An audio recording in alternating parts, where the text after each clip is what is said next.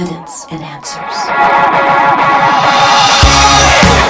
How do you share why you believe in Christ with a friend who perhaps says that they don't believe in anything? How does this happen?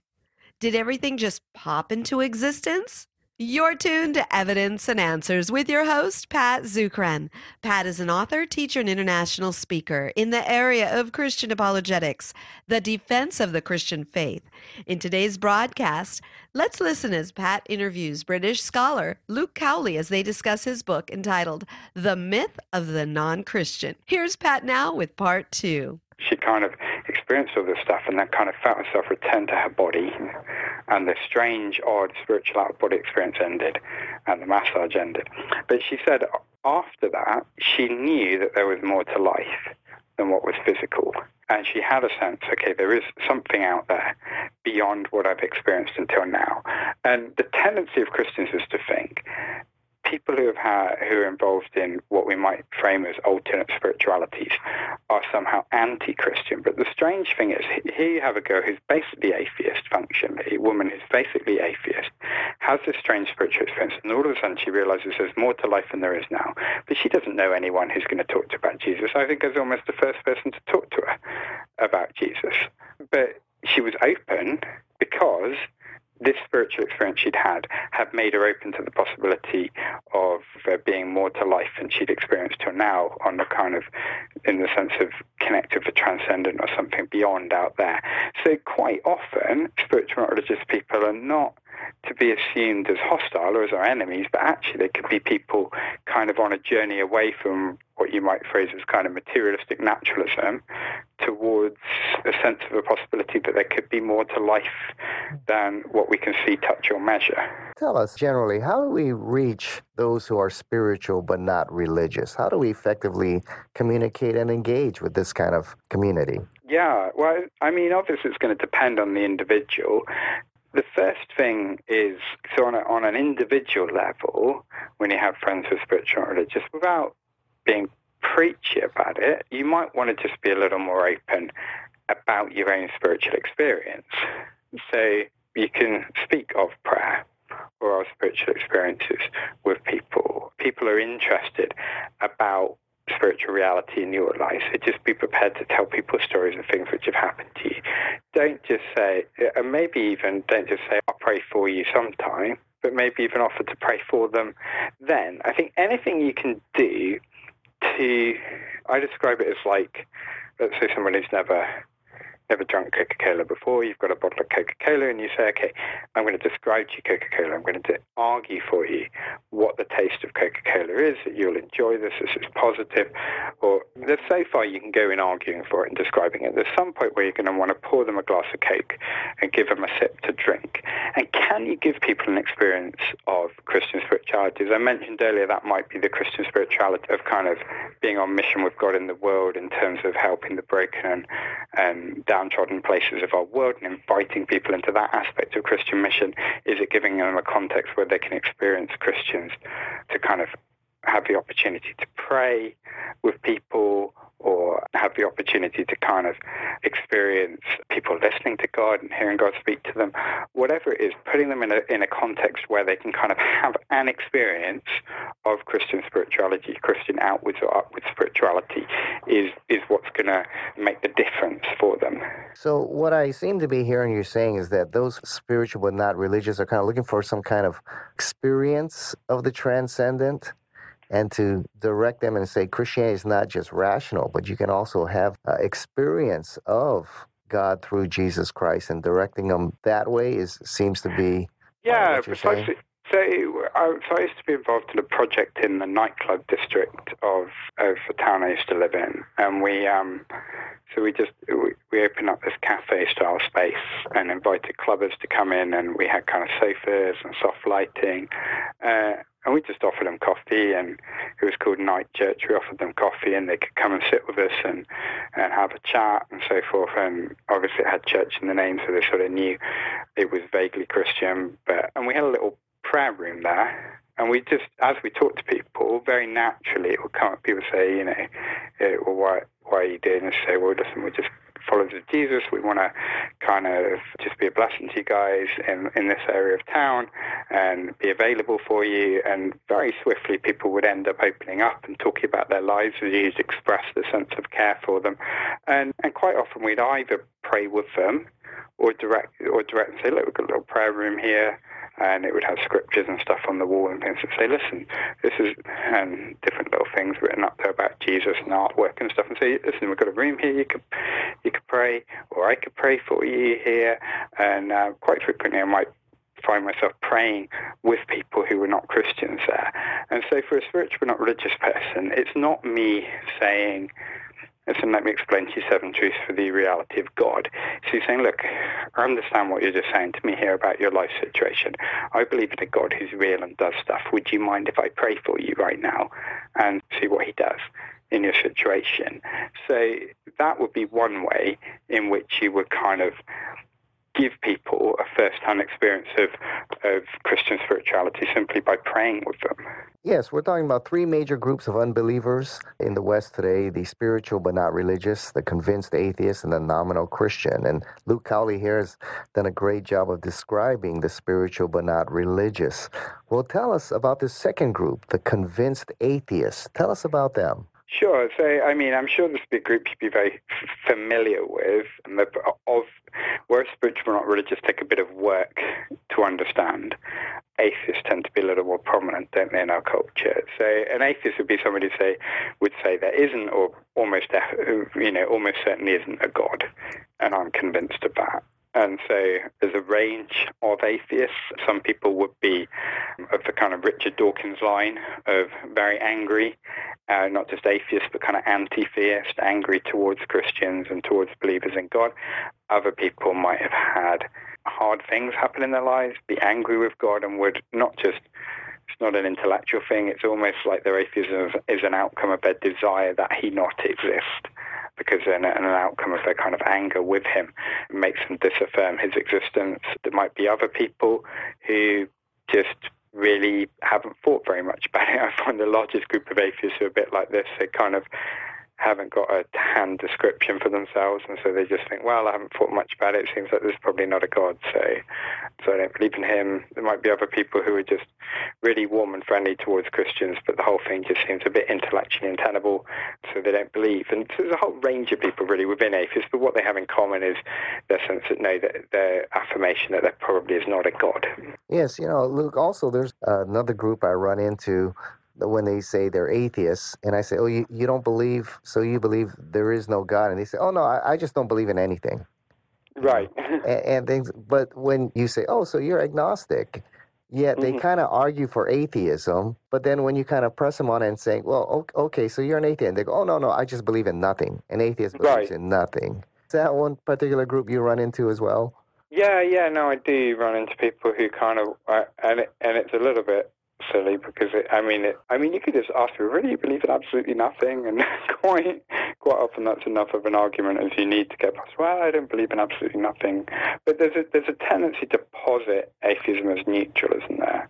That's that's the popular thing to do to present it as a neutral option. And Christians have a position, but atheists don't have a position. And yeah, I do come across that a fair amount. Yeah, it seems like those kind of people uh, want to attack but they yep. don't want to have a position to defend once you start critiquing them. No, no, exactly. Right. mm. Well, how do we best communicate effectively with the convinced atheist?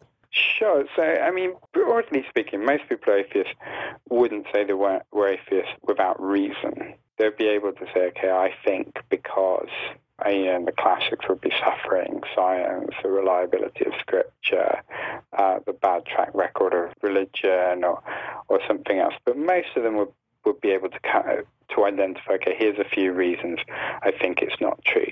And since most atheists have reasons why they are not believers in God, you want to create a context where they can share their thoughts on why they're atheist, share their objections to the Christian faith and, and to God, and then where you can discuss those objections together and maybe offer them the opportunity to engage with some good, strong responses back to what they're thinking. So on an individual level, uh, so in the book I outline ways to do that conversationally, one-to-one with people.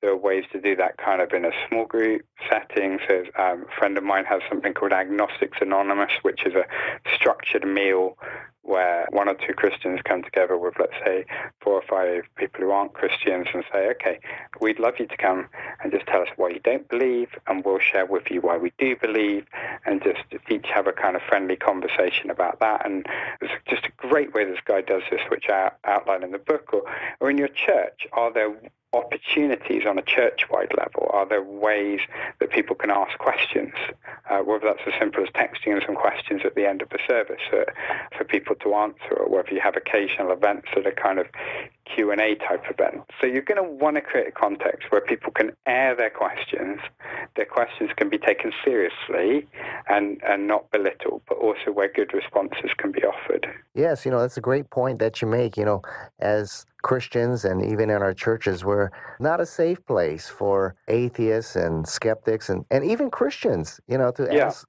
doubting Christians or uh, to ask those kind of tough questions. We don't want to entertain those questions. But what you're saying is we need to be a place where we can invite those kinds of questions and have intelligent, cordial kind of discussion and dialogue, not arguments or you know ways to shut them down, but to invite those kind of questions. That's what you're saying here, huh? Yeah, yeah, and I think the point you make there is great about Christians as well, because I think one of the key things about engaging difficult questions is we, we need to we need to be doing that in the church. It's not just people outside the church who have questions, is it? And we just need to be creating a safe space where on the one hand we're saying, you know, it's okay to come as you are, to have doubts, to have questions, but also we want to say there are some really good answers to some of these things you're raising, and, and here are some of the good answers. And if we combine, it's a powerful combination when we create that sense of warmth and welcome and come as you are-ness towards people, including people in the church, but at the same time we display a sense of,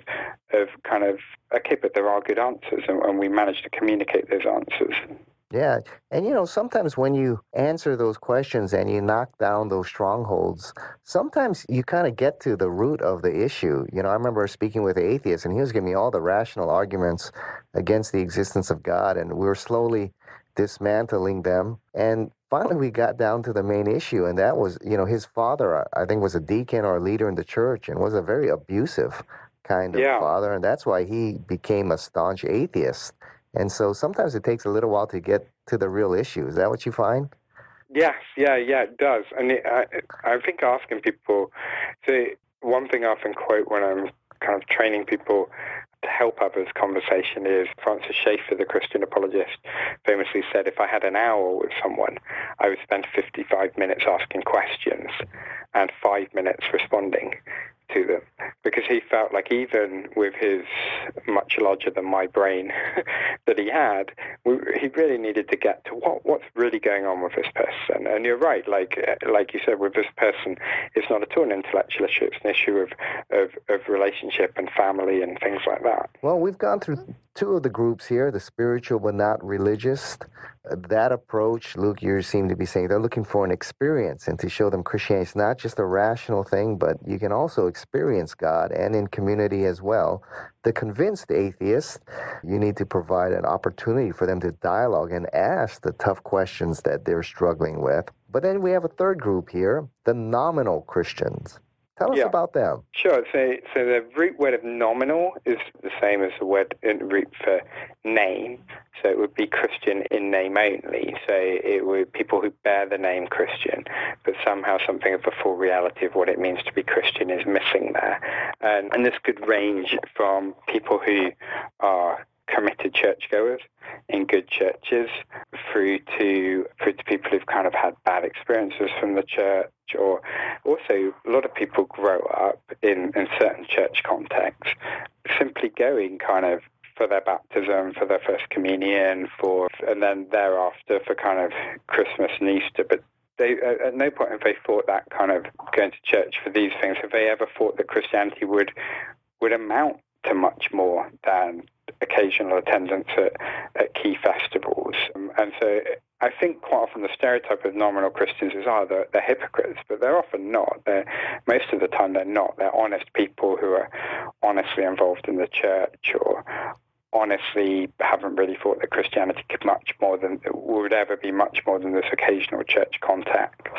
Yes. Now, how do you effectively communicate and gauge the nominal Christian community? What is it? What kind of questions are they asking, or issues they tend to be struggling with? Sure. So, I mean, nominal Christians will kind of be asked, it normally comes in kind of one of three types of questions. One will be about disagreement with specific teachings of the church, one will be discomfort with the culture of the church, and another one will be bad experience with Christians.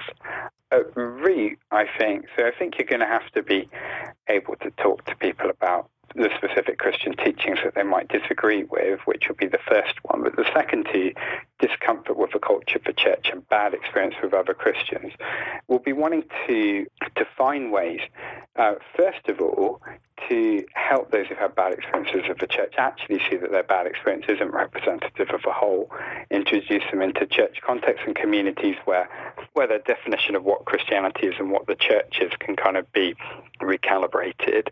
But also, I think for most people, as well as kind of a new sense of, of what Christian community is, the other thing is you want to give people a chance to reconsider Jesus because it's when you hear about and respond to Christ that kind of relationship with Him grows. So lots of people who are nominal Christian will kind of think, okay, that I've kind of been there and done that as a child. I went to Sunday school or whatever, and uh, and it and it always seems like kind of child's play to me. And and I quite often say to people, well, I, I'm sure it did because you did that as a child, but I wonder whether you might take a sec. I'd be really interested to know what you think of Jesus as an adult, and and I'd be curious maybe whether whether you might read read through one of the biographies of his life and just give me your take on that. So give them Mark's gospel or, or Luke's gospel. And, and, and so finding ways that you can talk together with them about Jesus while doing that in a context which, which kind of opens the door to involvement in Christian community can be helpful for nominal Christians. Yeah, you know, usually it's one of those three reasons I'm finding. I've spoken with several Christians, just one recently who I thought they were an agnostic or an atheist, but they turned out, you know, they believed in Christ and they once attended church. So I asked them, well, yeah. you know, what happened? And it was, you know, his father had died and his father clearly was an unbeliever. And people in church were saying, well, he's he's not with the Lord. You know, he's he's, yeah. he's in hell. And that so got him so upset. I don't think so much the truth, but just the way it was communicated in a very nonchalant, uncaring kind of manner really offended him and got him really upset to where he, he didn't go back to church for it's been 30 years. And I'm oh, finding gosh. I'm finding a lot of that what you're just saying here. Yeah, yeah. No, exactly, isn't it? And and so on that story that you told just there, I mean you have both elements, don't you? There's one the just the rank insensitivity of people in the church. There's a kind of cold, harsh communication of of the doctrine of hell. So yeah, and I think that in both those aspects, there's going to be a, a need to rediscover the heart of Christianity, which is Christ, and to discover a church where where people kind of don't say such terribly insensitive things all the time. How have you found a way to reach this kind of community? Yeah, so book, uh, The Myth of the Non-Christian, assumes that that you're in relationship with people, and it's all about how to kind of take people forward in that relationship when there's that kind of perhaps a little spark of interest. And I mean, one way, one to one, I very frequently will meet with people who are not Christians, and just we'll each read a little segment from one of the Gospels beforehand or even when we're there, and we'll both come together with a set of questions that we want to discuss. And I found that quite helpful, just a very simple way to do that. And I outline some simple ways to do that very casually over coffee or wherever else, just help people take a second look at Jesus. And that can be quite powerful. I think in the church, we, especially in kind of smaller group context. We want to create a space for people to share their stories. Now, when we talk about storytelling in the church, we often talk about it in terms of people, the preachers telling stories about Jesus. But I think we want to have a storytelling culture in the sense that we want to hear people who are give a chance for people who are not Christians to share their stories, and nominal Christians especially, to share their stories and experiences up till now. Because one of my friends made the interesting one of my mentors said to me, that very often atheists and nominal Christians are asking the same questions. But they're asking them for different reasons. Atheists will often be asking those questions because they want an answer. You know, nominal Christians will be asking that question because they're probing is this church and community and this person uh, a place or, or person with whom I'm allowed to have doubts and I'm allowed to have questions? And is this a place where I fit? So, if in your church you can create spaces for people just to share a little bit about their, their life story, what they've experienced until then. Um, so, for your friend who you mentioned there, just have a chance, okay, t- well, tell us, that, you know, you're kind of new here, we'd love to hear a little bit about your story. And they, and they share, well, you know, I had this experience. It took me a long time to come back, to even think of coming anywhere near a church because this happened here. And people say, oh, we're really sorry that happened to you, and we're so happy you're here. That sense of affirmation, your story and your bad experiences of church belong here, and you are welcome here, and your backstory is welcomed here, can be quite powerful actually for, for, for people from a normally Christian background. Oh, that's fantastic. I really highly recommend this book. I've been fascinated reading about it. It's called The Myth of the Non Christian by Luke Cawley. Now, Luke, I just want to ask you a question, similar, hopefully related. You know, I spent a lot of time in Asia where the gospel is new. And where I'm going, it's a lot of first generation believers. And there's kind yeah. of an intrigue and an interest in hearing yeah. what Christianity is all about. But when yeah. I go over there to Europe, and especially Eastern Europe, the attitude I seem to run into a lot is kind of this indifference, kind of been there, done that. We've yeah. seen the religious wars, we've seen the Crusades, we've seen the Spanish Inquisition, been there, done that, didn't work for us. Tell us something new. Is that what you're, you kind of experienced there in Eastern? It's a different. Do you know what I think I would have five or ten years ago? I think there's a real shift now to oh. where post Christianism, I as an individual have had this experience of Christianity and moved past it. It's very often post-Christians with a culture have had this experience and are moving moving on from this. Meaning that many of these guys, I mean, so in Romania, for example, the typical university student will say, "I'm Orthodox, I'm Christian Orthodox," but but they would know nothing about their religion, virtually nothing oh. about their religion. So you have this odd situation of people having a kind of religious identification, or in other cases, go, oh, no, I don't, I can't stand any of that stuff. I don't believe it, but also not really understanding what it is they're rejecting. And so I've found there's this nice little post-Christian moment right now where it used to be that you kind of would have to argue against something. Now people will say, "Oh, I'm Christian Orthodox." You go, "Well, tell me about your experience for that. What, what, you know, tell me what that means in your life." And they say, "Well, you know, not. Re- I haven't really had much experience of it." And you say, "Okay, well, let me tell you a little bit about Christianity." So there's a, there's an I found actually just an openness really across Europe. Now people still take a long time to become Christians, but people taking a long time to become Christians isn't the same as people being closed to the gospel. It, it just means they take a long time, but um, but it doesn't. People mistake that, I think, for hard ground. And I think if we can have a little bit of patience and perseverance with people, then we can see a good number of people come to faith um, if we're willing to bear with them and their questions.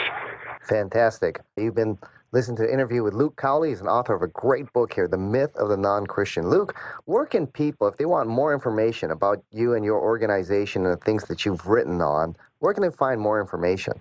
Sure. So, um, so Luke Cawley, um, Luke at cawley dot org is my website, and that also links to our organization's website, Chrysalis. There's a link on the top.